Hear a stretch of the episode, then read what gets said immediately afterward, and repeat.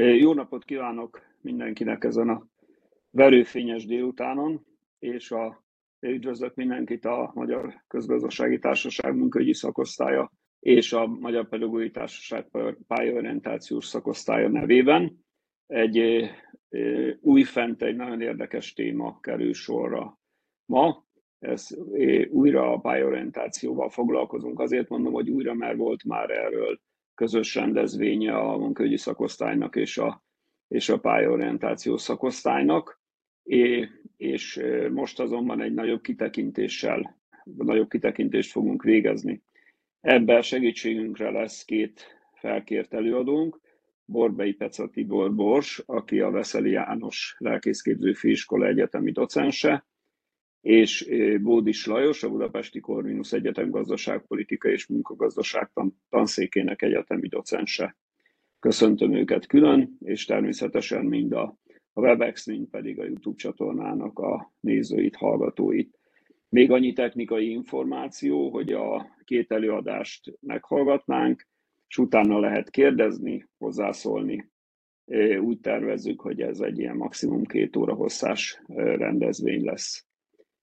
Köszönöm szépen, akkor én átadom a szót a, a Tibornak. Megpróbálom nagyjából ezt az elég nagy témát és sok országra kiterjedő témát egy kb. 25 percbe besűríteni. Ahogy a címből látszik, a globális áttekintés a pályorientációs rendszerekről. Amikor pályorientációs rendszerekről beszélünk, akkor itt főként a életút támogató pályafejlesztést, pályatervezést, vagy ha úgy tetszik, a mm, munkához, bevételhez, munkajövedelemhez történő hozzájutást támogató rendszerekről van szó. Folyamatosan keressük a megfelelő magyar szavakat ahhoz, amit ugye Career Development Support Systems-nek szoktak általában az ILO-nál, az ETF-nél, az UNESCO-nál és más nagy nemzetközi szervezeteknél hívni. Erről még azért kicsit ki fogok térni, hogy ezen szóhasználatok között milyen eltérések látszanak. Az adja az egész webináriumnak az apropóját, hogy az elmúlt néhány évben újra előkerültek azok a fajta országértékelések, országfelmérések, amelyeket valamikor a 2000-es évek elején kezdett el, a, főleg a Világbank támogatásával megvalósulni, amely különböző országoknak a pályorientációs rendszereit írta le, aztán ugye Magyarországról az ETF gondozásában 2000-es évek elején készült az első ilyen értékelés, és most elég sok olyan ország van, részben a kaukázusi országok, részben ázsiai országok, részben dél-amerikai országok, akiknek a rendszereit elkezdte az ILO és az ETF közösen elég szisztematikusan felmérni. Tehát vannak olyan friss adataink, amelyek korábban nem álltak a rendelkezésünkre. Mi az, amiről beszélni fogok? Egy picit azzal kezdve, hogyha közpolitikáról beszélünk, és ez egy fontos felemelése a témának a közpolitika szintjére, vagy az intézményi politika szintjére, hogy mit is vár a döntéshozó attól, amikor pályorientációs rendszereket akar egy-egy országban működtetni, mit látunk ezekből az országtanulmányokból. Mit értünk az alatt, amikor pályorientációs rendszerről beszélünk, hol állunk jelen pillanatban globálisan, és milyen fejlesztési irányok látszanak a különböző országokban, országcsoportokban, illetve globálisan. Néhány idézettel kezdem, amelyekből csak egy-egy gondolatot fogok kiemelni. Ezeknek az idézeteknek egy jelentős része az különböző közpolitikai intézményekhez kötődik, olyanokhoz, mint a globálisan dolgozó OECD, a Világbank, vagy maga az Európai Uniónak a különböző intézményei, ahol nagyjából az látszik, hogy az elmúlt körülbelül 20-25 évben a pályorientáció alatt, magyarul maradok egyenlőre ennél a szóhasználatnál, azt a fajta támogató rendszert keresik egy-egy országban, egy-egy régióban, vagy akár egy-egy városban, ha az elemzésnek ez lenne a tárgya, amely lehetővé teszi azt az egyének számára, hogy az életútjuk leegyszerűsítve hasznos tevékenységgel teljen el. Ha ezt kicsit kibővítjük a hasznos tevékenységet, akkor ez egyrészt jelenti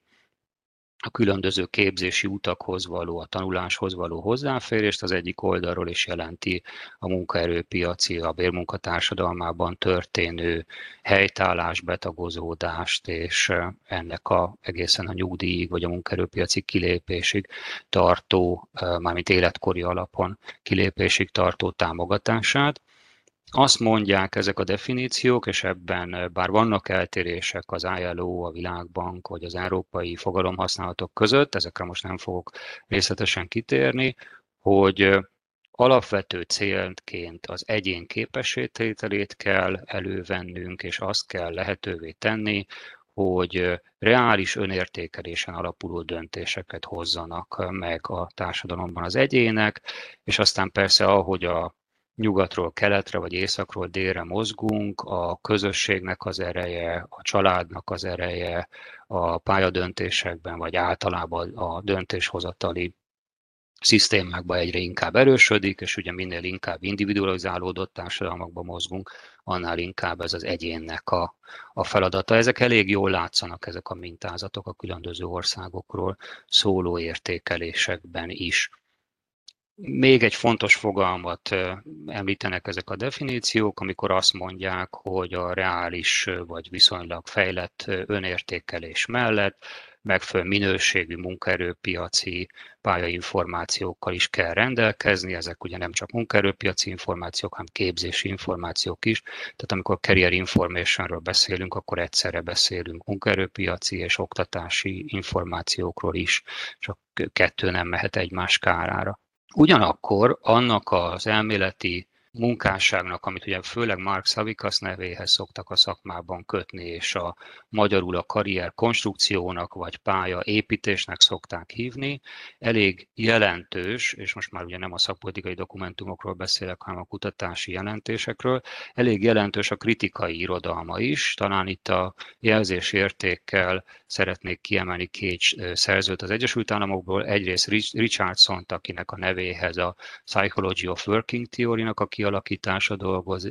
tartozik, és Bulstinnek a nevét, aki pedig ezen a területen talán a leginkább ismert kritikusa a pályaépítésnek. Ő kifejezetten amerikai mintán vizsgálva arról beszél, hogy több tízmillió olyan a USA állampolgár is van, akik számára a karrier abban az értelemben, ahogy ezt pályával való azonosulásnak, vagy foglalkozással való azonosulásnak tekintjük, ez elérhetetlen, viszont a számukra is kell nyújtani olyan típusú tanácsadást, ami a, ami a munkához való hozzáférés lehetővé teszi, és hogy az ő értékrendszerükben, gondolkodásukban teljesen máshol áll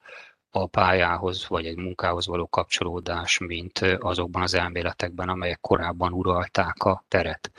Tehát ennyi bevezető után egy picit részletesebben szeretnék beszélni arról a diáról, ami főleg a finn szerzők közül Engelströmnek a tudás felhalmozás vagy a tudás generálásáról szól klasszikusan. Ez a 80-as évek végén született a Helsinki Egyetemen, és azóta talán mondhatjuk, hogy a szerzővel együtt világhírűvé vált maga az elmélet. Érdemes talán utalni rá, hogy erősen inspirálódva például Vigockinak a személyes tanulási térelméletéből. Ő azt próbálta leírni, hogy amikor a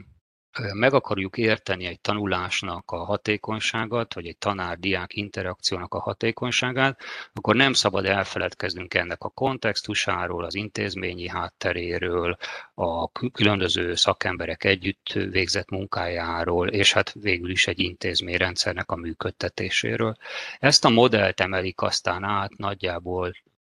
15-20 évvel ezelőtt, most már talán inkább 20 évet kell mondanom, a pályorientációs szakpolitikának a fejlesztésébe finszerzők,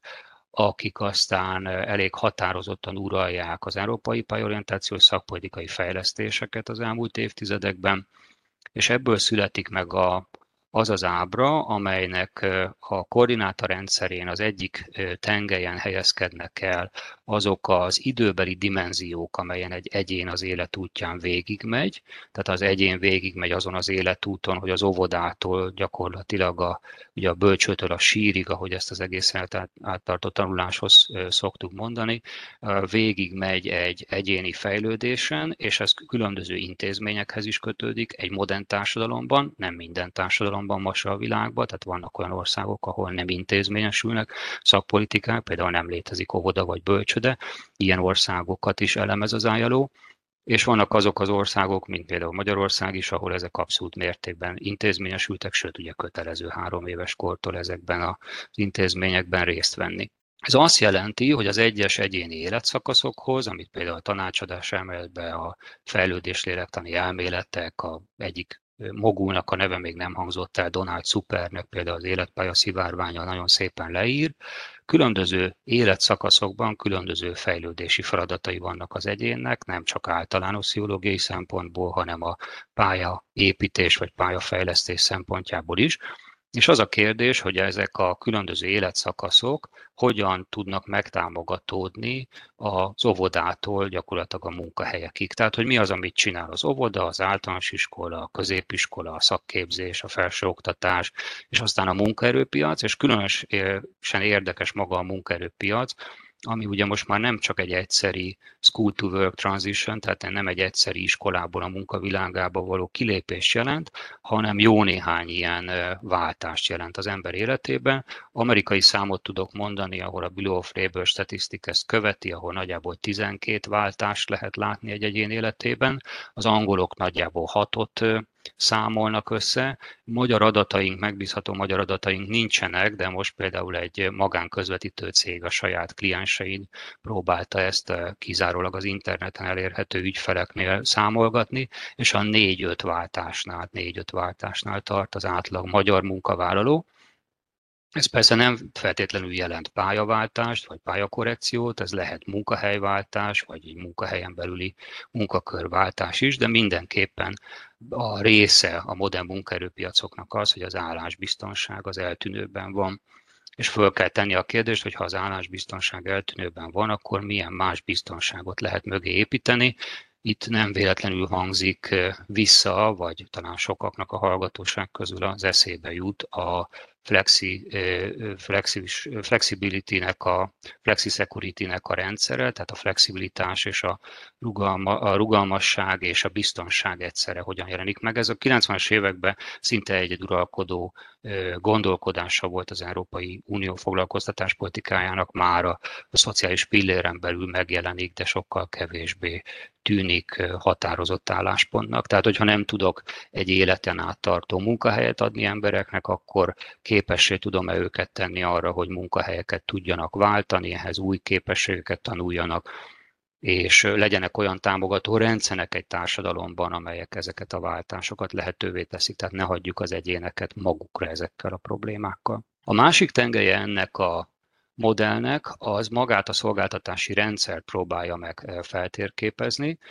Amiről ugye mi Magyarországon, vagy nagyon sok országban sokat beszélünk, azok általában azok a módszertani modellek, vagy különböző elméleti keretek, amely alapján a tanácsadók dolgoznak. Tehát a pályatanácsadók milyen szakmai orientáció mentén milyen eszközökkel dolgoznak, milyen kérdőíveket használnak, milyen típusú beszélgetéseket vezetnek. Ezeknek nagyon nagy az irodalma magyar nyelven is, és különböző nem csak angol, hanem egyéb nyelveken is. De hogyha csak erre fókuszálunk, és ugye nagyon sokáig a tanácsadó szakma arra fókuszált, hogy mi az, ami a tanácsadási beszélgetés során történik, hogy hogyan tudunk jobb minőségben segíteni vagy támogatást nyújtani a kliensnek vagy a, vagy a felhasználóknak. Ez körülbelül olyan, mintha ugye oktatáspolitikáról próbálnánk beszélni iskola nélkül, iskola menedzsment nélkül, vagy tanterv nélkül, vagy munkerőpiaci politikákról beszélnénk csak úgy, hogy csak azt vizsgálgatnánk, hogy a az álláskereső és a, és a tanácsadó az mit kezd egymással, és a rendszert, ami őket körülveszi, egyáltalán nem vennénk figyelembe. Ugye Engelströmnek pontosan az volt a meglátása, hogy ezek a rendszerek, amelyek az egyéneket körülveszik, ezek nagyon nagy mértékben befolyásolják azt, hogy mennyire hatékony például maga a tanácsadás, és mi lehet annak a kimenete. Itt csak utalnék arra, hogy a, magának a pályatanácsadás elméletének a, kere, a keretei között is megjelentek a rendszer szemléletű elméletek, ilyen például az Ausztrál Mary McMahonnak a munkássága, de most én nem ezekről az elméleti keretekről beszélek, hanem a szolgáltatás szervezés, felépítés és értékelésnek a szakpolitikai kereteiről. Tehát az első szint, amit látunk, hogyha szépen haladunk fölfelé a Matrixnak a, a másik pillérében, az az, hogy mi az a interakció, és ennek az interakciónak a tartalma, ami a tanácskérő és a tanácsadó között zajlik, de ugyanakkor arra is figyelnünk kell, hogy mi az az intézményi kontextus, legyen ez egy iskola, egy nevelési tanácsadó, egy faluházára telepített tanácsadó szolgáltatás, egy, egy biciklis tanácsadásra épített szolgáltatás, vagy bármi egyéb. Ennek mi a, mi a szerkezete, mi a környezete, a harmadik ilyen elem, hogy hogyan oszlanak meg a feladatok a különböző szakemberek között. Tehát a pályatanácsadás, karriertanácsadás az a legritkább esetben egy önmagában álló szolgáltatás, általában erősen kapcsolódik a szociális munka, a nevelési tanácsadás, a gyógypedagógia, e, vagy bármilyen egyéb támogató tevékenységhez akkor tud igazán hatékony lenni, hogyha valamivel például oktatással, például aktív munkaerőpiaci politikákkal ötvözve használjuk, és legritkább esetben szoktuk önmagában alkalmazni. Ez viszont rögtön fölveti azt a kérdést, hogy a különböző szakemberek hogyan dolgoznak egymással együtt, hogyan támogatják egymás tevékenységét inkább, mint hogy gáncsolják. Ne kerüljenek olyan esetek elő, amit ugye a gyakorlatban látunk különböző országokban, hogy a egyik tanácsadó nem tudja, hogy egyébként az ő ügyfelével, az ő felhasználójával egy szociális munkás is dolgozik, és mondjuk a két támogató tevékenység nem erősíti egymást, hanem kioltja Nyilván az, hogy ezek a szakemberek milyen intézményekben dolgoznak, ezek magukkal hozzák az intézményi kultúrákat is, másképp gondolkodik, másképp beszél egy munkaügyi intézményrendszerbe dolgozó, mint egy iskolába dolgozó, és megint más mondjuk egy magánmunkaerő közvetítő vagy kölcsönzőben dolgozó tanácsadónak már a nyelvhasználata is, ahogyan, ahogyan kérdez a klienstől. Tehát ezeket össze kell hangolni. Nagyjából eddig látunk a legtöbb országba, és sokkal kevesebbet látunk abból, ami arról szól, hogy különböző intézmények hogyan dolgoznak egymással. Ez ugye az intézmények közötti együttműködésnek a kérdése. Mit kezd az iskola a nevelési tanácsadóval, a nevelési tanácsadó a családsegítővel, a családsegítő a munkaügyi központtal, és így tovább, ugye ahányféle ország annyi típusú támogató rendszert hoznak létre. Tehát van egy intézményközi szint, erről nagyon keveset tanítunk, és nagyon rejtett része a tanácsadók képzésének az egyáltalán szerte a világban, hogy intézmények között is meg kell tanulni együttműködni. És ugye ha erre még följebb megyünk, akkor el lehet oda jutni, ami tulajdonképpen a szakpolitikának szoktunk, a policynak szoktunk magyarul hívni. Tehát, hogy valamilyen szakpolitikai keret, jellemzően foglalkoztatási, oktatási, szociális befogadási stratégiák mentén dolgoznak különböző intézmények, legyen ezek ugye állami intézmények, amelyeknek a mindenkori kormányok, államtitkárok adnak feladatokat, vagy magánintézmények, ahol például ilyen ország Hollandia, ahol nagyon sok feladatot magánintézmények látnak el, ahol ezeket az intézményeket is bevonják egy-egy ágazati szakpolitikának a megvalósításába. Tehát összefoglalva, amit ebből a gondolatmenetből és a eredeti Engelström féle modellből a pályatanácsadás rendszerére átemelve érdemes megjegyeznünk és továbbvinnünk, hogy nem lehetünk félig vakok, tehát nem elég csak arra koncentrálni, hogy mi az, ami a tanácsadás napi gyakorlati szintjén történik, jók-e azok a kérdőívek, amiket használunk, ez természetesen fontos, jók-e az adatbázisok, de rendszer szinten kell gondolkodnunk a problémáról, Azért is, mert ennek a rendszer színnek a funkcionalitása, diszfunkcionalitása, felépítettsége vagy alulfejlettsége bizony-bizony napi szinten beleszól abba, hogy maga a tanácsadás, amit a kollégák végeznek, mennyire lesz hatékony vagy hatékonytalan. Tovább megyek akár abba is, hogy mennyire sérül maga a felhasználó, a tanácskérő egy-egy ilyen folyamatban, vagy maga a tanácsadó, amit ugye aztán a burnout vagy a kiégés problémájával szoktunk leírni. Tovább lépve egy gondolattal, három olyan fogalmat szeretnék itt gyorsan definiálni, amelyek inkább a közpolitikai elemzésekhez tartoznak, és érdekes módon a pályorientációról szóló nemzetközi irodalmakban, országelemzésekben, az előbb felsorolt nemzetközi szervezetek elemzéseiben ritkán találkozni mind a három fogalommal. Amit látunk, és amit ugye sokat mantrázunk, az a szakpolitika magyarul, tehát a, a poliszínak a létezése, és mindannyian tudjuk, hogy létezik a politics is, ami ugye a, a magyarul úgy tudnánk különbséget tenni a politika-politika szavak között, hogy a pártpolitikának neveznénk. De van egy harmadik P is, amit a politival szoktunk leírni angolul, és ennek aztán különböző vetületei görög, francia, egyéb nyelvekben is megvannak. Pont a magyar nyelv ezeket nem nagyon jól írja le, tehát általában körül kell írnunk a fogalmakat, de ez az, amit intézményrendszernek lehetne fordítani, tehát hogy van-e például egy-egy országban egy funkcionális vagy jól elérhető oktatási rendszer, óvodáztatási rendszer, családsegítő vagy munkahogyi intézményrendszer, ami ezeket az átmeneteket vagy ezeket az egyéni eh, pályaérési pontokat támogatni képes. És ez már egy elemzési szemléletet ad mindahhoz, amit csinálunk. Mindezek alapján, hogy mi az, amit látunk ma így szerte a világban, és a következő dián pedig azt fogom megmutatni, hogy talán merre, merre megyünk a globális világban a pályorientáció tekintetében. Hogyha azt a, arra a kérdésre keresünk választ, hogy a pályorientációs szakpolitika az mitől vált ilyen fontossá, Magyarországon ezzel nem foglalkoznak túlságosan sokan, de szerte a világban azért ezek a nyomok jól kivehetőek akkor azt látjuk, hogy hát ha mindenképp mondja a történelemben határvonalakat akarunk húzni, bár ez egy nehéz ügy, akkor valahol a szovjet rendszer szétesése, a globális értékláncok megerősödése, egyszerűen, amit ugye globalizációval szoktunk leírni, bár ez elég félrevezetőm, de a jelenlegi fogalmi kereteinkben szerintem így értelmezhető. Tehát az értékláncok megerősödése, a humántőkének a felértékelődése, és az a probléma, amit a, az átmeneti munkaerőpiacokkal, tehát a transitional labor market szokott a szakirodalom leírni, hogy egy életre tartó állások se Nyugat-Európában, se keleten a világban nincsenek már. És ezek egyszerűen mind az oktatáspolitikában, mind a szociálpolitikában, mind a foglalkoztatáspolitikában, sőt a gazdaságpolitikában, a humán erőforrás fejlesztési politikákban belerobbantják, fölértékelik a pályorientációnak, nem csak mint szolgáltatásnak, hanem mint rendszernek a kérdését. És ez az oka annak, hogy tulajdonképpen a 2000-es évek óta a globális intézmények ilyen sokat foglalkoznak ezzel a területtel, korábban is voltak ennek nyomai, ezekről most nem fogok beszélni, de ilyen mennyiségben elemzések nem születtek. Hova tovább ma ez azt jelenti, hogy Ugye hát ha nagyjából 200 országgal számolunk a világban, akkor a negyedéről már elég struktúrált tudásunk van. Tehát a, a ezek közé persze főleg európai, észak-amerikai, részben dél-amerikai és ázsiai országok, sokkal kevesebbet tudunk mondjuk Afrikáról,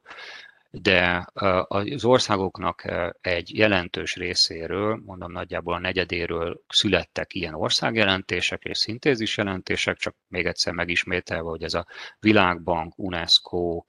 ILO, az Európai Bizottság és az Európai Bizottság intézményei, mint az ITF, SZEDEPOV készítették, így csak a magyar hallgatóság kedvéért föltűntetem, hogy Magyarországról az Európai Képzési Alapítvány 2003-ban csinált egy ilyen elemzést, akkor még nem voltunk az Európai Unió tagjai. A Vac professzor úrral készítettem én egyet 2011-ben, a Didri Hughes készített egyet 2015-ben, ami inkább programértékelés volt, és amióta a SEDEFOP-nak a karriernet hálózata működik, azóta 2020-ban szintén készült egy ilyen ország leírás, amit én készítettem. Tehát nagyjából ezt tudjuk a, a magyar rendszernek a paramétereiről vagy a működéséről is. Nyilván az, arról érdemes még egy mondatot ejteni, hogy milyen intézmények készítik ezeket a jelentéseket, a Világbank, az UNESCO vagy az ILO, vagy éppen az IOM, akit eddig ugye nem emlegettem, de a menekült politika miatt abszolút mértékben érintettek ők is, befolyásolja azt, hogy milyen hangsúlyok vannak ezekben az országjelentésekben. Nyilván más, hogyha egy országjelentést a Nemzetközi Munkahogyi Szervezet rendel meg és készített, mindenképpen munkahogyi szervezet specifikus, és ugye a munkavilágára orientált, és megint más, hogyha mondjuk az oktatáspolitikában érintett UNESCO a megrendelő, és alapvetően az oktatás fejlesztése, vagy az oktatási intézményrendszer, vagy az oktatás minőségének, a oktatás tanulás minőségének a fejlesztése a a hangsúly, és emellett ugye vannak olyan szereplők, most itt csak egyet írtam föl, ugye ilyen a GIZ, a német kormánynak a globális fejlesztő szerve, de van ilyen a dél-koreaiaknak, a japánoknak és sok más nagy országnak, az amerikaiaknak természetesen, akik szintén végeznek hasonló típusú feltáró fejlesztő munkát, értelemszerűen mindig a saját kormányaiknak a gazdaságpolitikai vagy diplomáciai érdekei mentén zajlanak ezek a tevékenységek. Mi a módszertant? Arról még ugye nem beszéltünk eddig, hogy ezek az országelemzések, jelentések hogyan készülnek el. Az eredeti módszertan az arra épült, amit a Világbank kezdeti tanulmányaiban dolgoztak ki, például a Fülöp-szigeteken készült az egyik első ilyen jelentés a 2000-es évek elején, hogy nagyjából egy kéthetes terep, tereplátogatás zajlott, ahol egy nemzeti szakértő és egy nemzetközi szakértő dolgozott együtt, az összes érintett stakeholdert végiglátogatták, a minisztériumokat, a különböző intézményeket, akik pályorientációt végeznek, munkaügyi szervezet, oktatás, és így tovább, és magukat a szakembereket is, tehát, hogy megint csak végigmentek ezen a teljes mátrixon, mint amit az előbb mi eh, megtettünk, és ez alapján szintetizálnak eh, egyre inkább egy jó struktúrált eh, jelentési formátumban eredményeket adott országokról, és ezekből az országjelentésekből szoktunk aztán dolgozni, és próbálunk meg globális vagy regionális tendenciákat leszűrni.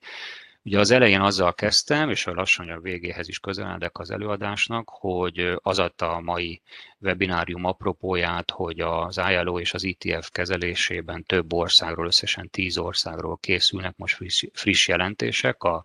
nyugat-balkáni országok és a kaukázusi országokról, valamint Ukrajnáról, ahol ez a módszertan annyiban változott, hogy nemzeti szakértők által készített jelentéseknek a másodelemzését végezzük el, ennek nyilván vannak adott módszertani korlátai. És akkor lassan a befejezéshez közeledve megpróbálok néhány olyan szempontot kiemelni, amelyek globálisan elég jól láthatóak, és mutatják azt, hogy a pályorientációs szakpolitikák elemzésében, értékelésében milyen milyen kulcs szempontok látszódnak. Az egyik ilyen az a, az a horizontális együttműködés, az ágazatok, intézmények közötti együttműködés,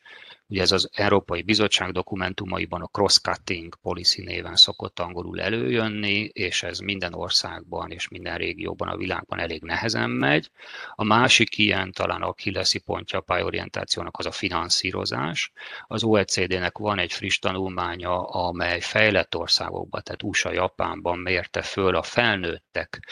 tanácsadási szolgáltatásait, és az derült ki, hogy nagy részt még ezekben a fejlett országokban is az emberek maguknak veszik meg ezt a szolgáltatást. Szintén kérdés a minőségbiztosításnak az ügye, a technológia, tehát maga az internet, például azok a webináriumok, amiket most mi csinálunk, hogyan alakítják át ezt a szakmát, jó és rossz értelemben is, erről most időhiányában nem fogok beszélni, hogy ez mi mindent jelent,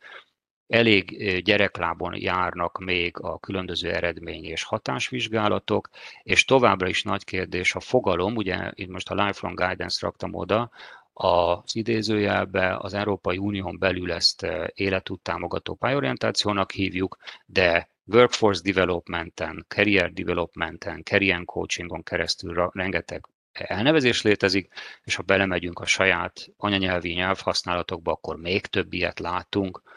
utolsó gondolata, és akkor bezárom itt mindjárt az előadásomat, hogy egész odáig el lehet menni a fogalomhasználatba, hogy például a Maori, Maori tehát az új-zélandi őslakosok, ők az egész pályorientációt egy ház formájában tudják elképzelni, és a háznak a tartó pillérei, a falai, az a közösség. Tehát az ő számukra az individuális tanácsadás, amiben ugye mi itt például Magyarországon is gondolkodunk az esetek többségében, az teljesen értelmezhetetlen és életidegen, tehát a magu a szóhasználatuk is teljesen más, mint ahogy mondjuk egy amerikai vagy egy európai gondolkodna erről. Köszönöm szépen a figyelmet, és izgatottan várom a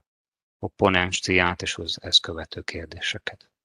Köszönjük szépen Tibor. Felkért opponensünket, Bódis Lajos kérem, hogy szóljon hozzá egyrészt a Tibor előadásához, más, másrészt pedig a témához. Üdvözlök mindenkit! Én munkaerőpiac és munkaszervezet elemzőként, de nem ennek a területnek a szakembereként szólok hozzá. Ilyen specializált szakemberből Magyarországon egyébként is kevesen vannak. Arról viszont két mondatot szívesen mondanék, hogy hogy lett nekem egyáltalán közöm a témához, vagy hogyan jelent meg az én oktatói és kutatói tevékenységemben ez a témakör. Hát egyrészt volt szerencsém bő tíz éve a Corvinus Egyetemen szakirányú továbbképzés keretében az állami foglalkoztatási szolgálat, illetve munkagyi érdekképviselet szakértőinek a képzését szervezni, és egy olyan tárgyunk találtam ki, ami műhelyszeminárium névén, néven kitekintést adott a munkerőpiac és munkaszervezetek jelenségeinek és trendjeinek a különböző területeire. Hát nagyon örülök máig, hogy, hogy pont 12 évvel ezelőtt a Tibort meghívhattam egy ilyen egész délelőttös foglalkozásra, és ennek a széles szakértői körnek adhatott adott bevezetést ezáltal a, a, a már akkor is remekül kidolgozott és a PhD-ének a tárgyát képező területbe. A másik, hogy amikor a foglalkoztatási szolgálatok tevékenységének az első húsz évét áttekintettük egy átfogó kutatásban, akkor akkor szembesültem azzal, vagy hát ismertem meg azt, hogy az általa vezetett szakpolitikai adaptáció az a kevés remek példa arra Magyarországra, hogy valamit hogyan gondoltak át és valósítanak meg a A-tól a Z-ig, tehát a, a, az elemzés, átgondolás, adaptáció, szervezetépítés, nyomonkövetés, értékelés minden elemét megvalósítta. No, de azzal folytatnám, hogy amit ez az előadás bemutat, felvillant, az láthatóan jóval meghaladja a magyarországi intézményi, szakpolitikai, politikai és kulturális adottságainkat, probléma és megoldási fókuszokat keressünk, illetve esetleg fejlesztési modelleket próbálhassunk az, az, azonosítani, vagy, vagy utalni rájuk, amelyek a nem egyértelműen sikeres országcsoportok, mindenben sikeres országcsoportok, de nem a minden érintett szakpolitikában lemaradó országcsoportokra vonatkoznak, hanem amelyek itt, itt, itt tudtak egyfajta hibridet létrehozni az egyik szakpolitikai területen elszenvedett elmaradásukat kompenzálni részletesen, részlegesen valamilyen másik területtel, tehát ilyen, ilyen, ilyen közepesen fejlett országok, vagy felzárkózni kívánó országok egyenlőtlen sebességű és sikerességű szakpolitikáira nagyon kíváncsi lennék, mert hogy ez nagyon tanulságosnak gondolom mégiscsak magyar szempontból is, de globális méretekben is. Amit én, mondani, amit én kiemelni szeretnék, abban támaszkodok arra 2000, tavaly, tavaly megjelent ILO kiadványra, aminek a adatai a irodalmi edzékben szerepelnek, és a Tibor előadásának a címlapját képezték. Ez éppen ezt csinálta, tehát összefoglalt tipikus kihívásokat, nem sokat, hanem ötöt, és lehetséges válaszokat a, a pályorientációs rendszer és karrier tanácsadás nemzeti intézményeinek a kiépítése és fejlesztése során. Én kettőt emelnék ki ebből, a jó koordinációt és irányítást, illetve az egyenlő hozzáférést. És mondanék egy pár, pár kulcsszót. Ezzel most, hát ugye úgy készültem, hogy Tibor előadását, amit, amit most konkrétan elmondott, azt nem hallottam, de nem is bánom, hogyha néhány dolgot esetleg, esetleg duplázok. Tehát, hogy a különböző szolgáltatásoknak, a kihívások közé tartozik, hogy a különböző szolgáltatásoknak ilyen saját csövei vannak, a történetek, télok, módszerek, költségvetés, fogalmak, ezek a szolgáltatások, intézmények, illetve szakpolitikai területek eltérő működési kultúrával rendelkeznek. Egy adott intézmény, országos intézményrendszeren belül is más-más lett a jellemző döntéshozási szintjük, szabályozásuk, finanszírozás, befolyásoló képességük, aztán a különböző érintettek más típusú eredményekben érdekeltek, és hogyha nekik nincsen ilyen közösen elfogadott és szabványosított nyomonkövetési, értékelési rendszerük, akkor a erőforrások felhasználása és eredményei hát igazából nem értékelhetőek, és e, e, ez is aztán megnehezíti ennek a, ennek a pályorientációnak, mint rendszernek és mint szakpolitikának a működését és végül pedig a kihívások között szerepel, hogy az egyéni felhasználói igények kielégítése az inkább, inkább kihívás és nehézség, mint, mint megvalósult cél, ugyanis széttagolt és rövidtávú finanszírozás, projektlogika, jellemző a, a beavatkozásokra globálisan is, és ennek következtében meghatározott korcsoportoknak vagy célcsoportoknak nyújtanak inkább szolgáltatást, az oktatás bizonyos pontjain, vagy a munkerőpiacra való átmenetekkor, és ez még messze nem az a pályorientációs szakpolitika, amiről amiről beszélni szeretnénk. Na hát a lehetséges válaszok, azok rendszeres konferenciák, műhelyek, egy felelős szervezet kijelölése, amelyik ezért, mint szakpolitikáért felelős, viszont egyúttal regionalizálás és a helyi adaptáció bátorítása is, továbbá a specializált szolgáltatás helyett multidisziplináris együttműködés és egyablakos szolgáltatás szervezés létrehozása, végül pedig a közszolgálatnak a saját szervezetében való feladatellátás és a kiszervezett feladatokat végzők együttműködésének a megszervezése. A szolgáltatásba kerülésnek a szűrése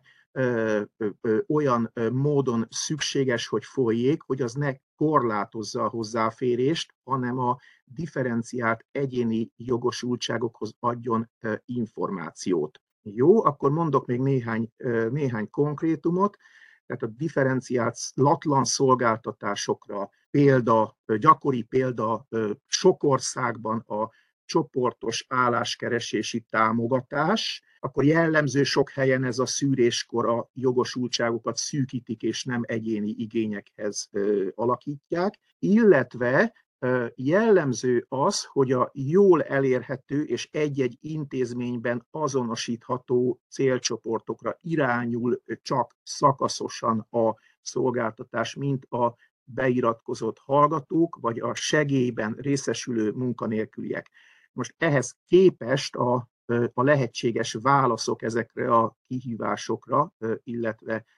problémákra, megpróbálni a lakosság minden rétege számára ajánlatot tenni, egy olyan átfogó szolgáltatási stratégiát kidolgozni, amely garantálja a teljes lakossági lefedettséget, az állami, a magán és a civil társadalmi szervezeteket is, ahol az elérésben és a szolgáltatás nyújtásában ők hatékony szereplők lehetnek. A korai hozzáférést azt viszonylag egyszerű idézőjelbe létrehozni, mert hát itt az alapoktatásba és a szakmai alapképzésbe lehet beépíteni, vagy tantárgyanként, önálló tantárgyként, vagy különböző tárgyak között tanított témakörök sorozataként, vagy pedig tanú, tanúrán kívüli tevékenységként. A dolgozó felnőtteknek a hozzáférése viszont az a tél, illetve a helyes, hogyha attól függetlenül megvalósul, hogy hivatalos munkát végeznek-e, illetve hogy a munkanélküli ellátásba és szociális védelembe be vannak-e vonva. Tehát például az informális szektorban dolgozók vagy az inaktív felnőttek, különösen a fiatalok, vagy a felnőtt oktatás résztvevői részesülnek-e pályorientációs szolgáltatásokban. Van arra jó gyakorlat, hogy közösségi alapú és egyablakos ügyintézés révén valósítják meg ezt az integrációt, ahol például együtt biztosítanak társadalombiztosítási, egészségügyi, pszichológiai és pályorientációs támogató szolgáltatásokat. Azzal szeretném zárni a reflexiómat, hogy néhány, pontosan négy ötletet saját kútfőből hozok elő, amiről azt gondolom, hogy,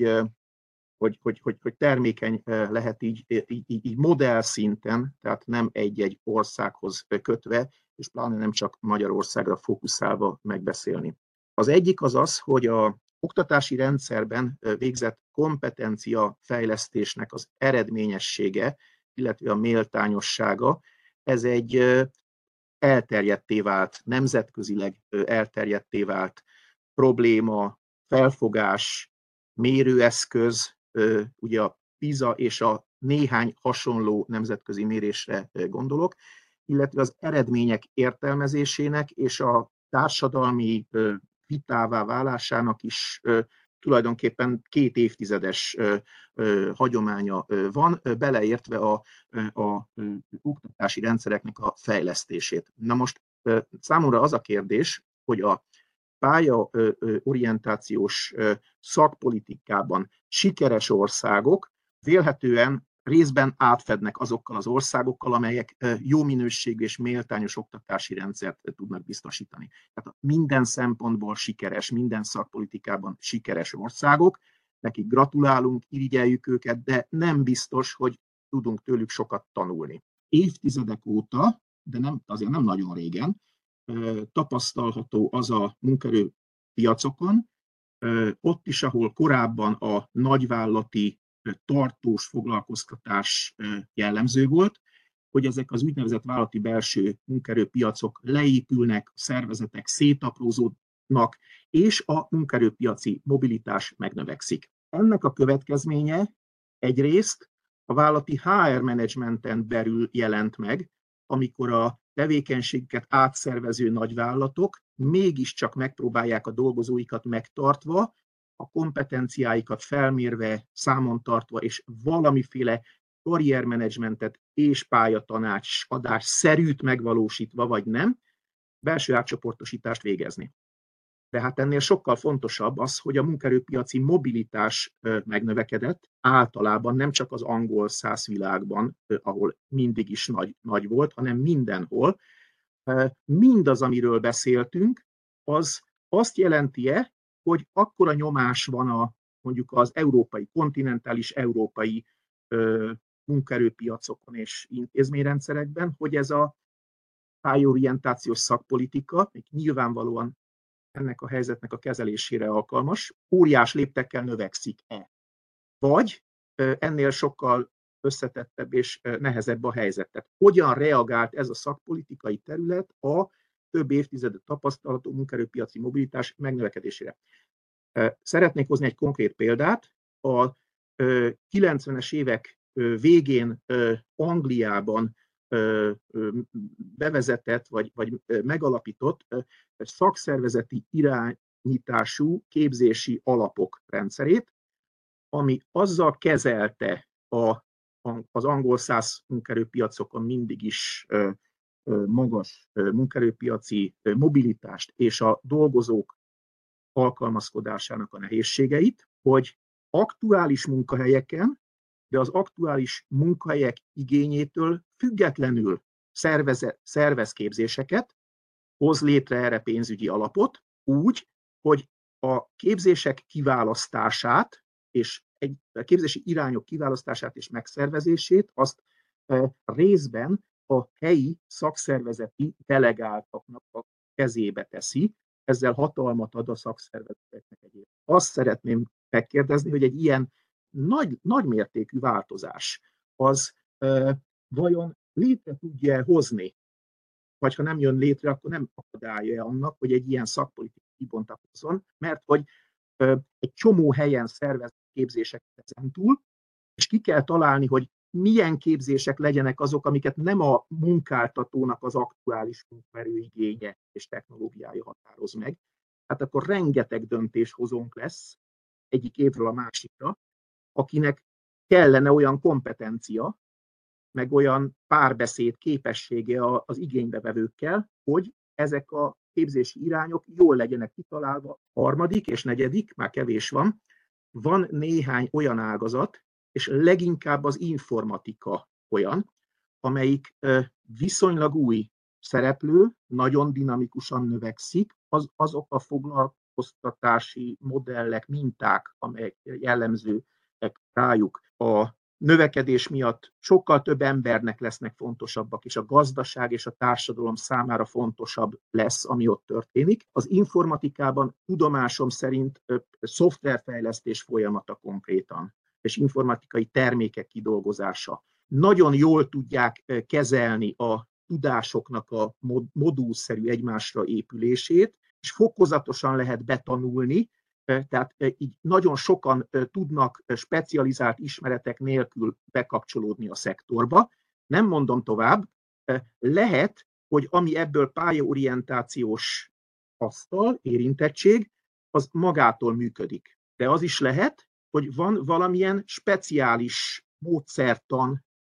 amitől a pályaorientáció ezt a nagyon fontos és még egyszer növekvő szektort különleges eszközökkel tudja segíteni. Van-e ilyen?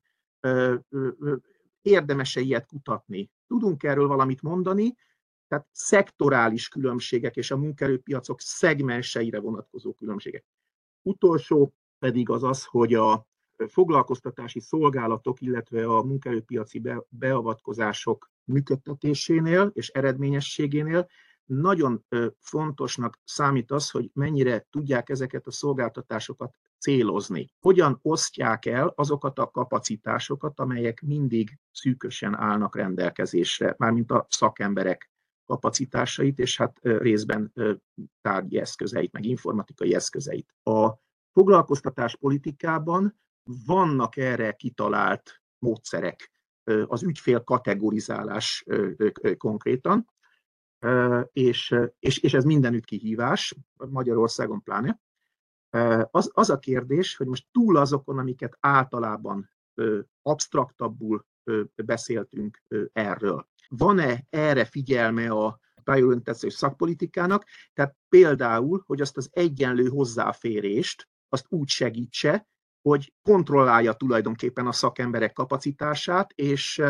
és számon tartsa, monitorozza, számszerűsítse azokat a feltételeket, amelyekkel a különböző igényű ügyfelek hozzáférnek a számukra megfelelő szolgáltatáshoz. Két konkrét kérdés Tibor Borsnak a legvégére. Van-e arra konkrétan és röviden megnevezhető tanács, hogy hogyan választható ki a rendszer, a, szak, a, a pályorientációs szakpolitikáért, mint rendszerért felelős hely, szervezet, erőközpont. A másik kérdésem az az, hogy hogyan biztosítható egy ilyen nagyon hálózatosan működő rendszerben az intézményeknek a stabilitása. Köszönöm szépen, hogy meghallgattak, és elnézést a hangminőségért. Köszönöm szépen én is. Különösen azért volt izgalmas ez az előadás számomra, mert egy picit más aspektusból, munkaerőpiaci, munkaerőgazdálkodási aspektusból közelítettem el a kérdést, és nagyon jó, hogy kiemelte ezt a, ezt a hozzáférés problémáját, mert ha itt megengedhető tőlem is egy megjegyzés, a én személyes benyomásom az, hogy ahogy haladunk előre az életkorban, egyre kevésbé rendszerszerűnek érzem a tanácsadást. Nem tudom pontosan így van és az előadók is így érzik-e, de én mindenféleképpen ezt érzem, és hát ez ugye nagyon összefügg azzal a hozzáféréssel, a szolgáltatásokhoz való hozzáféréssel, amiről Bódis Lajos is beszélt. Köszönöm még egyszer. Az lenne most itt a kérésem, hogy akkor a, elsősorban Tiborhoz szóltak a kérdések, ha én jól érzékelem ezt a cseten megjelenő kérdéseket, hogy ezekre reagáljon, illetve a Lajos által feltett kérdésekre reagáljon. Köszönöm. Köszönöm szépen. Nem udvariatlanságból a résztvevők felé, de akkor megpróbálok a, először most a leg, legvégén elhangzott kérdésekre válaszolni, ugye Lajos egészen konkrét kérdéseket is feltett a végén. Ki, ki a felelőse egy ilyen történetnek? Ugye Hát önmagában kormányzatokat működtetni és portfóliókat kialakítani, amiket ugye mi minisztériumnak hívunk itt Magyarországon, az maga egy művészet és nem egy könnyű történet, amit a szakpolitika mellett nyilván mindig a, a, a pártpolitika is alakít, hogy, hogy ki a felelőse egy-egy országban a pályorientációnak, annak egyrészt van egy nagyon fontos vezérlő elve, ez pedig az adott országnak a kultúrája, szokás, joga. Tehát beszélünk olyan országokról, amelyek mint országok nagyon hosszú hagyományokkal rendelkeznek, ilyen például ugye Magyarország, és vannak olyanok, mint mondjuk Koszovó, ahol az államiság egy röpke történet társadalmi szempontból. Tehát azt lehet látni szerte a világban, hogy vannak olyan országok, és egyébként Magyarország is volt ilyen, meg olyan is, ahol a munkaügyi apparátus vonta ezt magához, például Dél-Kelet-Ázsiában látunk most ilyen eseteket, ahol például Kambodzsa, ahol ugye egy, gyakorlatilag egy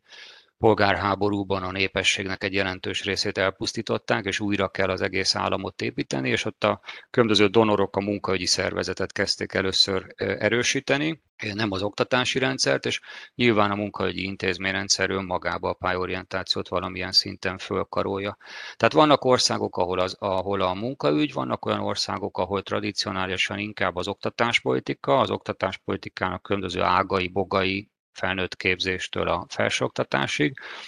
és ami az Európai Pályorientációs Szakpolitikai Hálózatnak volt a javaslata az elmúlt 20 évben, azok az olyan fórumoknak a létrehozásai, Magyarországon is 2012-ig működött ilyen, ahol a különböző érintett, leegyszerűsítve minisztériumokat, vagy különböző szakpolitikákat képviselő szereplőket megpróbálják behúzni egy egy tárgyalási fórum alá, vagy például itt a szomszédos Ukrajnában a háború előtt azt láttuk, hogy tíz éven keresztül működött egy együttműködési memorandumra, vagy egy egyetértési memorandumra épülő koordináció, ahol az ukrán oktatási minisztérium, munkaügyi és több minisztérium, gazdaságfejlesztési minisztérium dolgozott együtt. És ezek a dinamikák egyébként változnak is, tehát amennyire egy tárca sem örök életű, tehát hogy a, nem biztos, hogy egy valamilyen nevű tárca 10 vagy 20 év múlva is kell, hogy létezzen, ahogyan változnak a környezeti feltételek, vagy maga a gazdaság és a társadalom is. Az sem biztos, hogy egy országban valamikor a munkaügy volt a domináns, és később ne lenne az oktatáspolitika. És ugye a harmadik nagy szereplőről, a szociálpolitikáról, vagy társadalmi befogadásnak szoktuk ezt mostanában magyarul hívni, politikáról is érdemes beszélni. Tehát valahol ezeknek az erőterében helyezkedik el. És van egy olyan további dimenzió, amiről nem beszélt egyikünk se, de érdemes behozni, hogy az mennyire állami vagy civil. Tehát vannak olyan országok, ahol ez inkább alulról jövő kezdeményezés, szinte egy civil fórumként működik, ilyen például, vagy ilyen volt sokáig például Horvátország a szomszédban, és van olyan, ahol ezek inkább állami szerveknek az együttműködései, például Szlovéniában így működik ez a fórum most már jó tíz éve. Vagy hogy még egy környező országot mondjak, Szlovákiában alapvetően a pálya tanácsadók próbálnak egy olyan koordinációt létrehozni, ami messze túlmutat azon, hogy ők a napi gyakorlatukban hogyan dolgoznak az ügyfeleikkel, ami megpróbálja az egyes intézmények között az ügyfeleknek az életútját, az ügyfélutakat kitisztázni. Szóval, hogy sokféle megoldást látunk, egyik se biztos, hogy jobb, mint a másik, és egyik sem örök életű. És ez szerintem átvezet Lajosnak a második kérdésére, ami az intézmények stabilitása. Azt hiszem, hogy ezt a három P betűt azért is vetítettem ki az előadásomban, hogy az intézményrendszerek állékonysága egy-egy ország szakpolitikai működőképességének a kulcsa. Ugye az intézményrendszerek állékonysága kell ahhoz, hogy ebbe szakemberek tudjanak békességben dolgozni, pedagógusok, tanácsadók, szociális munkások és így tovább. És persze vannak olyan országok, ahol ezek az intézmények különböző okokból, de rendkívül gyorsan tudnak változni. Mondok egy ilyen országot például a kicsit távolabbi környezetünkben, Izrael, tehát Izraelben nagyon sokáig működött egy viszonylag jó kiépített tanácsadó hálózat, és aztán kormányváltásoknak az lett az eredménye, hogy ez a hálózat ez megszűnt működni, de mondhatnám például Nagy-Britannián belül Angliát is, ahol a Connection nevezetű felnőtteknek szóló tanácsadó hálózat nagyon sokáig működött, aztán egyszer csak egy politikai váltással egyik napról a másikra megszűnt. Hogy még arra a kérdésre válaszol, hogy mi az, ami jól működik, és hogy kiktől lehet tanulni, ugye Lajos feszegette azt a kérdést, hogy vannak a, az előfutó országok, akik ugye egy maratonnak a szokásos első körébe végeznek, és aztán van a, a, a hátsó boly, de igazándiból a kérdés az, hogy a masszív tömeg, ahol futott, onnan mit lehet tanulni, és ezzel én egyetértek. Mégis ugye a nagyon jól működő megoldásokban szokás általában a, most már nem így hívják, de a, a, a Scottish Skills Development Agency-ről beszélni, tehát ez Skócia, egy viszonylag picike része a Nagy-Britanniának, és ott évek óta van egy gondolkodás arra, hogy a, a humántőke és gazdaságfejlesztést integrálva jelenítsék meg a pályorientációt is beleértve, és ennek van egy iskolai lába, egy, egy karrieroktatás lába az iskolákba, és van egy felnőtt tanácsadás lába is, ami nagyon sok választ is ad a hozzáférés tekintetében. Tehát onnantól kezdve, hogy az állam vagy a adott állami intézmény garantálja tulajdonképpen a hozzáférést az embereknek. Ha úgy tetszik, vannak olyan országok, például Franciaország is ilyen Európában, ahol ez állampolgári jog hogy tanácsadást kaphasson valaki, ha arra igényt tart. Ez megváltoztatja a hozzáférésről az egész gondolkodást, és nem az a kérdés, hogy hány intéz, hány kirendeltségen, vagy hány iskolán, vagy nevelési tanácsadón van, hanem a másik oldalról gondolkodok, hogy mik az igények. Ez ugye egy szakpolitikai tervezésnél mindig egy, egy nagy gondolati egy gondolati fordulatot jelent, hogyha abba kezdek el gondolkodni, hogy mik a, mik a társadalmi vagy gazdasági igények, és nem abból indulok ki, hogy mondjuk hol vannak az iskolák. Tehát e, erre a kérdés, két kérdésre talán viszonylag röviden tartva választ így válaszolnék, és akkor a többin is, ha szabad végigmenni, a, szerintem ez az eredményes célzás, profilozás, ez általában minden humán politikában egy probléma, a munkaügybe, az egészségpolitikába, az oktatáspolitikába ugyanúgy, az erőforrások minden országban nyilvánvalóan végesek, persze van Szaudarábia, meg Norvégia, de az, de az országok többségében az erőforrások azok végesek szoktak lenni. És ugyanazt a profilozást, amit Lajos említett, hogy például a munkahogyi szolgálatok szerte a világban használnak, vagy ügyfélszegmentálást, ezt használja a tanácsadás is, sok ilyen eszköz van, most nem fogok belemenni a részletekbe, de például Finnországban fejlesztettek olyan szűrőkérdőívet, ami a tanácskérőt először az interneten egy tanácsadó honlapra vezérelve azt méri le, vagy azt próbálja meg értékelni, ezek nem mérő eljárások, hanem szűrő kérdőívek, hogy ő képes-e online pályainformációt és a saját pályaépítéséhez kapcsolódó önismeretet feldolgozni, értékelni, tart-e ott a önálló információfeldolgozásba, vagy a személyisége elég érette rá, és ha erre az a válasz, hogy nem, akkor a több csatornás kiszolgálás alapján rögtön megpróbálják személyes tanácsadásra, vagy élő webkamerás tanácsadásra küldeni. Tehát erre vannak modellek, Európában például a finnek, hollandok, itt a szomszédban a szlovén munkahogyi szervezet nagyon komolyan dolgozik ezen, osztrák szomszédaink itt, hogy ne, ne kelljen nagyon messzire utaznunk a világba, ezek, ezeken folyamatosan dolgoznak. Itt a nagyobb európai országok közül például a Német, Németország és a Német Bundesagentur, tehát a Német Munkahogyi Szervezet pontosan a Covid-válság alatt jött rá arra, hogy át kell alakítani a, a munkahogyi szervezeten belül a tanácsadási szolgáltatásoknak az elérhetőségét, ugye az online rendszerekre való átállásnál, és egy nagyon komoly szervezeti reformot indított el ez a gondolkodás. Kialakítottak egy teljesen új felületet és szolgáltatási modellt az online tanácsadásba való elérésnek. Tehát sok, sok hasznos, jó példa van. A másik kérdés, hogy az ágazati igények eltérőek-e? Hát természetesen eltérőek, tehát amióta ugye az ipari társadalom, ipari társadalom és a tudástársadalom, tudástársadalom azóta, tehát, hogy a tömegek nem az agráriumban dolgoznak, ezek a az igények diversifikáltan jelennek meg. Én most így hirtelen konkrét olyan ország tanulmányra nem emlékszem, ahol azt olvastuk volna, hogy mondjuk akár az informatika, akár a turizmus területén valamilyen nagyon speciális tanácsadás működött volna, az tény és való, és ezt sok országban látjuk, hogy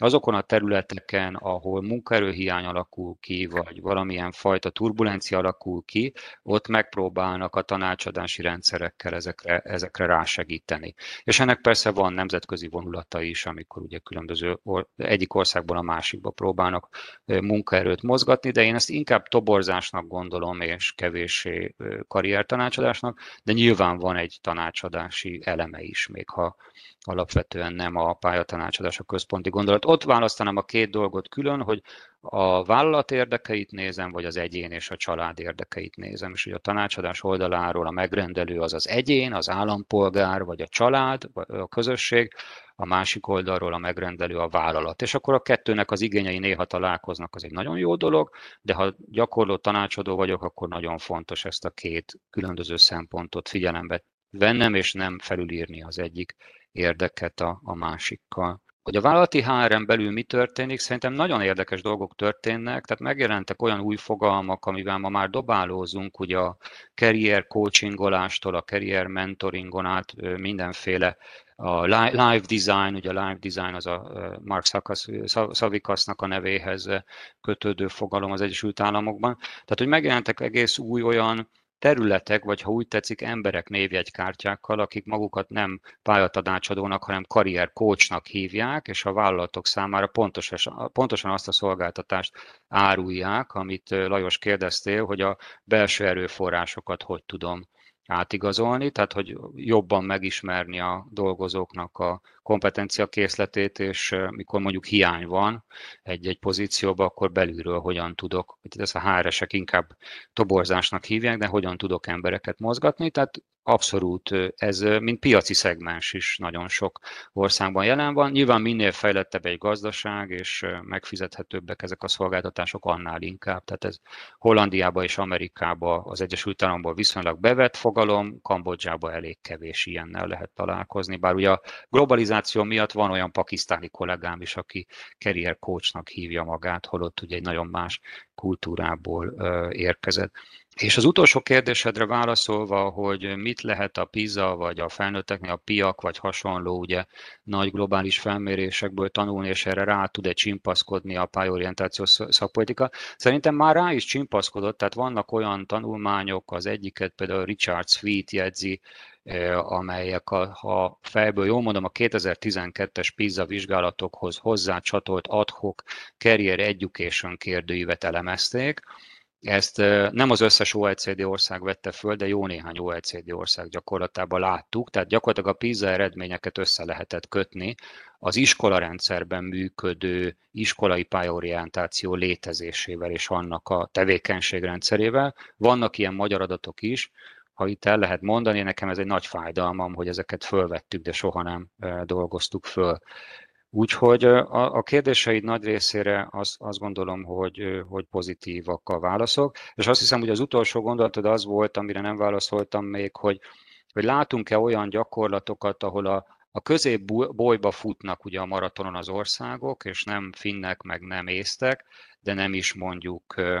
valamilyen, nem tudom, dél, dél-szudáni országokról van szó. Két ország jutott eszembe, az egyik, amiben mostanában találkoztam, Örményország, ami azért ugye egy, egy sok problémával sújtott ország politikai, geopolitikai szempontból, kivándorlás szempontjából, gyakorlatilag több örmény él külföldön, mint Örményországban. De például ők létrehoztak egy karrier tanácsadó, egy pályatanácsadó központot, ugye a magyar hallgatóságban itt főleg mondom, ez olyan, mint Magyarországon az Országos Pályaválasztási Tanácsadó Intézet volt, de egy nagyon picike intézet, négy-öt ember, négy-öt ember dolgozik benne, tehát ez egy három milliós örményország szintjén is fenntartható, és ez a négy-öt kollega tíz év alatt csodálatos munkát végezve az egész általános iskolai pályorientációnak kidolgozta a munkafüzeteit, tankönyveit, ezeket szépen elkezdték beépíteni az iskola rendszerbe, tehát messze előrébb van ma Örményország, mint az az ország klaszter, a mondjuk Grúzia, Azerbajdzsán, akikkel együtt szoktuk őket nézegetni. A másik ilyen ország, ami talán inspiráló, Koszovó, ugye, ami ugye a Jugoszlávia szétesése után jön létre, tehát az államisága is egy rendkívül nehéz és sok-sok gonddal terhelt történet. Egyáltalán az, hogy, hogy szakembereket találjunk feladatokra, és Koszovóban pedig azt megcsinálták, hogy amit mi magyarul ugye úgy hívunk, hogy álláskereső klub, amit ugye Magyarországon is sokáig használt a magyar intézményrendszer, ezeket ők, ők a svédektől tanulva, de hát ez nagyjából ez a módszer a világban elég jól ismert, a svéd munkahogyi szervezettől tanulva, Egyszerűen építettek és nyitottak három-négy ilyen központot, ez ugye megint csak 5-6 szakember és néhány iroda, és ezen egészen jó eredményeket értek el, a állásba helyezés, vagy életpálya, vagy karriertanácsadás tekintetében. Tehát, hogy mind, most két olyan példát akartam szándékosan mondani, amik ilyen low cost, tehát alacsony költségvetés ügyek, és nem nagy, nagy rendszerfejlesztések sok milliárd forintért, amelyekkel határozottan eredményeket lehet elérni, és amik esetleg ugye arra is ablakot nyitnak, hogy később mondjuk egy szakpolitikai fejlesztésbe vevőek legyenek döntéshozók arra, hogy, hogy mi történik, vagy nem történik. Kezdem hátulról, jó? Tehát az egyik, ami szokásos gyanúsítottak kérdés, hogy a migráció, és nyilván most az ukrán háború kapcsán ez még inkább kérdés, igen, a, a válasz abszolút az, hogy azokban az országokban, ahol tömeges és, és hosszú történetre tekint vissza a migráció, Európában mondjuk a hollandok, franciák, spanyolok, ott a pályorientációnak mindig is nagyon erős lába volt a, a mm, integráció, tehát a társadalmi munkaerőpiaci integráció támogatása. A 2015-ös válság óta például Németországban is az. Magyarországon ez szerintem felfutóban van, és alapvetően egy olyan e, kemény téma miatt, mint a munkaerőhiány. Tehát onnantól kezdve, hogy az előregedő társadalomban munkaerő importra szorul az ország, az, hogy különböző kultúrájú embereket hogy lehet munkahelyekre, lakókörnyezetekbe beilleszteni, ez egy, ez egy releváns kérdés, és ebben van a pályorientációnak feladata, és ebben rengeteg jó gyakorlatot látunk, akár konkrét kézikönyvekig lebontva amelyek azt mutatják meg, hogy hogyan kell más kultúrából vagy más nyelvi kultúrából jövő emberekkel dolgozni. A tengeren túlon ugye klasszikusan ilyen Kanada, a, aminek mindig is ilyen erős migrációs politikája volt, Ausztrália, vagy az angol száz országok közül nyilvánvalóan Új-Zéland, ami ezt ugye nagyon erősen kontrollálja, akit viszont beenged, azt megpróbálja abban a pillanatban integrálni a munkaerőpiacára. A másik ilyen kérdés az a hatékonyság mérése. Tehát, hogy alapvetően a pályorientációs rendszereknek és maguknak a pályorientációs tevékenységeknek ugye háromféle hatását szoktuk mérni. Az egyik az a tanulási eredmények vagy kimenetek, mennyivel nőtt az egyénnek a, a pályaválasztáshoz, szakmaválasztáshoz kapcsolódó, karrierépítéshez kapcsolódó önismerete és pályaismerete, ez két különböző kérdés, de egymással összefügg a, a társadalmi befogadás kérdése, és nyilvánvalóan, hogy a munkaerőpiac. És annak függvényében, hogy aki a mérést csinálja, az pedagógus, pszichológus, szociológus vagy közgazdász, nyilván más és más területekre kíváncsi. Szerintem a leggyengébb láncszem a, az egész pályorientációs szakpolitikában globálisan az pontosan ez a mérés értékelés, akár már a, a monitoring, tehát amit még nem is értékelésnek tekintünk, hanem magának a monitoringnak a létezése, és ennek szerintem két oka van. Az egyik ok az az, hogy a pályorientációs szolgáltatások azok általában valamivel együtt jelentkeznek. Tehát például az oktatásnak a része, vagy a felnőtt kori tanulás, mondjuk egy tanfolyami képzésnek a része az a, a karriertanácsadás, vagy egy munkaerőpiaci szolgáltatáshoz, vagy egy aktív eszközhöz kapcsolódik. Tehát nagyon nehéz lefelé fejteni a különböző hatásokat, ezzel elég sok kutató foglalkozik,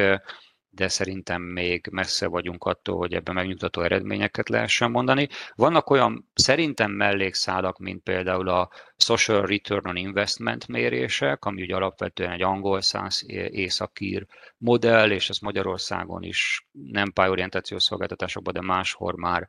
próbálták használni, szerintem vegyes eredményekkel, ami azt próbálja kiszámolni, hogy mi a társadalmi megtérülése egy-egy tanácsadási szolgáltatásnak. Most a legutóbbi ilyen, ami készült, az a Velszi, Velszi kormányzatnak, vagy ottani minisztériumnak a megrendelésére, a Kerriel Velsnek a, a tanácsadásra fordított szolgáltatásait próbálták administratív adatokból hozzámérni ahhoz, hogy a tanácsadásra fordított adó forintok, vagy esetükben fontok, azok hogyan térülnek meg a munkaerőpiacon. Ezt ugye megnyugtatóan csak úgy lehetne rendezni, hogyha lennének kontrollcsoportos vizsgálatok, ugye ehhez kell kellő idő és, és nyugalom, tehát kontrollcsoport kell, és longitudinális vizsgálatokat kell csinálni ahhoz, hogy, hogy ezeket a hatásokat jól el tudjuk könnyíteni. Szerintem ez az egyik legizgalmasabb témája a tanácsadási szakpolitikáknak, mert tényleg nehéz, nehéz az egyes hatásokat egymásról lehámozni. Szintén volt egy kérdés a regionalitásra, azt hiszem úgy hangzott a kérdés, hogy ugyanúgy kell tanácsadást csinálni Budapesten az ötödik kerületben, bár ott nem nagyon van lakónépesség, csak mondom, és mondjuk Ózdon a romák számára. Természetesen nem. Én ugye itt az előadásom elején utaltam a Bullstein munkásságára, aki pontosan arról beszél, hogy az embereknek egy jelentős részének nincsen karrierre, butaság karrierről, meg foglalkozások presztízséről beszélgetni az emberek egy jelentős részének, az emberek egy részének munkája van. És ezt tudomásul kell venni, hogy nem az önkiteljesítés a része ennek, hanem a megélhetés tervezés. Gideon Arulmani, ő egy indiai kollégánk, évek óta livelihood planningnek, tehát gyakorlatilag megélhetés tervezésnek hívja a karriertanácsadást azokban a szlömös különböző nepáli és indiai helyeken, ahol ő, ahol ő dolgozik kliensekkel, vagy az ő alapítványa dolgozik kliensekkel. Szóval, hogy sokarcú a pályorientáció, és nem, nem szabad azt gondolni, hogy, a, hogy, hogy mindenkinek professzionális megélhetés tervez, professzionális megélhetéssel lesz, tehát mindenképpen valami magas presztízsű, akár kék galéros, akár fehér galéros szakmát választ. Ez egyébként ugye a modern társadalmak átalakulásával is összefügg, hogy egyre több olyan ember van, és ez egy, ez egy önálló probléma, akkor én most nem akarom kinyitni, csak utalok rá, ahol a foglalkozások presztízsével nem lehet társadalmi csoportokat jól leírni. Ezzel itt ugye mi Magyarországon is küzdünk egyre jobban. Néhány évtizeddel ezelőtt az még, hogyha valaki a foglalkozását mondta, az egyben egy társadalmi presztízs eh, vizsgálatban is eh, el lehetett helyezni. Ugye a Magyar Statisztikai Hivatal is csinált néhány éve újra egy ilyen foglalkozások társadalmi presztízsvizsgálatát, de pontosan azért, mert a munkaerőpiacok átmenetivé válnak, és az embereknek a projektmunkája például nem nagyon ad identitást, ezért egyre kevésbé lehet a pályatanácsadásba a foglalkozási identitásra építeni a munkát, és ez egy, ez egy komoly szakmai kihívása a gyakorlati szinten a tanácsadók számára. Tehát a válasz az ugye egyértelműen az, hogy nem. Magyarországon is ben vannak technikák, ahol nyilván minél alacsonyabb szinten verbalizál egy kliens, vagy minél kevésbé tud komplett intellektuális struktúrákat végig gondolni, annál inkább egyszerű nyelvezeten vagy vizualizációval dolgozunk, nyilván nem írásos kérdőívekkel kell ezeket a szegény embereket megtámadni, mert annak nem, nem nagyon lesz eredménye. De, ez a taná- de azt gondolom, hogy ez a tanácsadó szakmai felkészültsége és feladata, meg a mögötte lévő intézménynek a szakmai és etikai feladata, hogy megfelelően föl azt, hogy az adott, az adott kliensek azok milyen eszközökkel támogathatóak. És akkor két kérdést látok még, azt hiszem a csetben, nem négyet, bocsánat, ezeken akkor gyorsan végig szaladok. Az egyik, hogy az óvodát részének tekintjük-e a, a pályaedukációnak, és most akkor szándékosan nem karriertanácsadás fogalmát használom magyarul. Igen, természetesen annak tekintjük, erre vannak megint csak jó példák Dániától Kanadáig. Az egyik ilyen kanadai példa az ugye hát jó, hogy 20 éve volt, de Magyarországon is ismert, ugye ez volt a, a valódi játék, a Real Game nevezetű eszközcsomag, aminek, aminek óvodás változata is létezett. Nyilván nem azzal a célra, hogy az óvodásokat konkrét képzési területek felé tereljük, hanem hogy a, a felnőtt világot, a munkavilágát, a társadalmi munkamegosztást általában fel tudjuk velük térképezni. Tehát van, és egyébként akár Magyarországon is vannak gyakorló kollégák, akik óvodában efféle tevékenységeket játékos módon végeznek, és abszolút helye, helye is van az óvoda életében ennek. A, a pszichológus képzésben mennyire van jelen a tanácsadás, ugye ez egy, ez egy régi mm, dilemma, hogy, hogy alapvetően a tanácsadók azok valamikor mind pszichológusok voltak, de ma már ez egyáltalán nem igaz a világban. Azt mondanám, hogy talán sokkal több pedagógus vagy szociális szakember végez tanácsadást, mint, mint végzett pszichológus. Én azt gondolom, hogy ez nem baj. Pontosan azért, mert a hozzáférés csak akkor lehet egy országban biztosítani, hogyha kinyitom ezt a szakmát. Másrészt pedig az esetek többségében a karriertanácsadás nem feltételezi azt, hogy mondjuk 5 éves pszichológia képzésen meg még szakvizsgán menjenek emberek keresztül. Nyilván, ha hallgatnak bennünket pszichológus kollégák, akkor ők most rázzák majd a fejüket erre. Egyébként ugye a magyar megoldás is a 90-es években erre felé nyitott, tehát hogy egy pedagógiai háttérrel is ezt a tevékenységet el lehet látni, és ráadásul egyébként, akik pszichológusnak mennek és pszichológusnak tanulnak, a törpe minoritásukat érdekli a munkavilága. Tehát a pálya munkavilága az egyáltalán nem a, a leginkább érdekes terület egy pszichológus számára. A klinika, a klinikum, az addiktológia és egy csomó más terület sokkal jobban leköti őket. Tehát az egészséges normalitás azért általában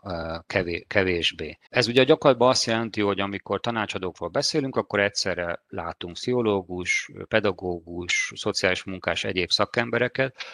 néhány hete vettem részt egy, egy dél-afrikai konferencián, ahol pont az a kérdés merült föl a dél-afrikai pszichológusok oldaláról, hogy hogyan lehet az biztosítani, hogyha nem csak pszichológusok végeznek pályorientációs tevékenységet, akkor világos határ legyen a között, hogy melyek a pszichológiai tesztek és mérőeljárások, és melyek azok a pedagógusok vagy szociális munkások által is használható önértékelő eszközök, eljárások, amelyeket biztonsággal lehet használni anélkül, hogy a a felhasználóba, a kliensnek kárt okoznánk. És például most a Dél-Afrikai Köztársaság ezen dolgozik egy olyan protokollon, ahol ezt a kettőt egymáshoz definiálja és külön választja. Magyarországon szerintem megint csak ennek elég jó hagyományai vannak, ami most inkább feledésbe merült az elmúlt 10-15 évben. Jó, és azt hiszem az utolsó, kérdé, utolsó két kérdés a, a chatben az úgy hangzott, hogy hogy fontos az ágazatközi együttműködés, ez azt hiszem, hogy a Lajos kérdésével lényegében azonos kérdés, és természetesen az a válasz rá, hogy igen. Tehát pont az adja a pályorientációs szakpolitikának az érdekességét, a, a báját, hogy csak ágazatközi módon értelmezhető. Tehát ha csak a munkaügybe, csak az oktatásügybe, csak a szociálpolitikába akarok valamit csinálni, akkor ez egy féllábú rendszer lesz, pontosan azért, mert az a felhasználók, az állampolgárok azok mindegyik rendszerben megtalálhatóak, és a ő kérdéseik azok nem siló szemléletűek, tehát az ember nem úgy akar kérdéseket föltenni, hogy az én életem problémájának a munkaügyi lába, az oktatási lába és a tudom, egészségügyi lába, hanem ezeket integrálva szeretném megválaszoltatni. Vannak ilyen jó gyakorlatok, a finneket még talán nem említettem, ugye Finnországban felépült Ohiamo rendszer, az egy olyan one-stop shop, egy olyan egyablakos rendszert hoztak létre, ahol a 30 év alatti fiatalokat, ugye ez az ifjúsági garancia kezdeményezéshez kapcsolódik európai viszonylatban, a 30 év alatti fiatalokat gyakorlatilag egyetlen helyre viszik be, ezek ráadásul alacsony küszöbő helyek, tehát csak be lehet sétálni az utcáról, fel lehet őket hívni telefonon, be lehet lépni a, a honlapjukra, és lehet csetelni tanácsadókkal, és tulajdonképpen abszolút mértékben a kliens oldaláról van az egész folyamat megtervezve, tehát minden belépő fiatal először egy esetgazdával első interjún esik át, ez nyilván egyfajta profilozás, és az egyén igényei alapján kezdik el hozzáépíteni az oktatási, szociális, munkaügyi vagy, vagy pályatanácsadó szakembereket. És ezek a szakemberek heti alapon ebbe a központba elmennek, vagy ebbe az irodába elmennek dolgozni, tehát nem a felhasználót keringetik a városban, a munkaügy, oktatás, stb. intézmények között, hanem a felhasználó, az állampolgár köré építik az egész támogató rendszert. Ez egy nagyon más fajta megközelítés, mint amikor ágazati fejjel gondolkodunk. Tehát az ágazati együttműködésnek van a, a gyakorló tanácsadók és az esetmunka szintjén is nagyon fontos hozadéka, és ugye ennek nyilván van intézményközi, meg szakpolitikai hozadéka is. Jó, ja, még egy kérdésre nem válaszoltam, ugye ez a dolgozó felnőttek, hogy ők-e, ők-e a leggyengébb láncszem, hát ugye ezt többen is felvetették, és az annyira jó kérdés, hogy a 2004-ben, amikor az OECD-nek az eredeti kötete a, a Bridging the Gap megjelent, ugye annak az volt az alcíme, hogy kézikönyv szakpolitikai döntéshozók számára, ez egyébként magyar nyelvre is le, le van fordítva, tehát elérhető az interneten itt-ott még, azt nem tudom, hogy hányan olvassák, de magyarul elérhető, hogy a, az angol alcím az úgy hangzott, hogy the weakest link, tehát a leggyengébb ráncszem a, a pályorientációs rendszerekbe szerte a világban a dolgozó felnőtteknek a támogatása, és ahogy idősödünk, viszont nagyon sokat vagyunk még a munkaerőpiacon, ugye sok-sok évtizedet, egyre nehezebben jutunk hozzá a szolgáltatásokhoz. És hogy ez 20 év alatt mennyire nem változott, az előadásban említettem az OECD-nek egy tavalyi kutatását, ami fejlett OECD országokat, például az Egyesült Államokat, Hollandiát mért föl, és kizárólag a felnőttek hozzáférését és finanszírozását nézte a pályaorientációba, karriertanácsadásba, és az derült ki belőle, hogy aki felnőttként hozzájut a tanácsadáshoz, annak egy döntő része, azt hiszem talán kétharmada volt a szám, az saját zsebből, saját finanszírozásból teszi ezt. Tehát ez pontosan azt a problémát mutatja, hogy egy hosszú életpályán ezeket a támogató szolgáltatásokat nem szervezzük a megfelelően az állampolgárok köré. Erre lehetne mondjuk ugye az egyik olyan válasz, amiről ugye éppen most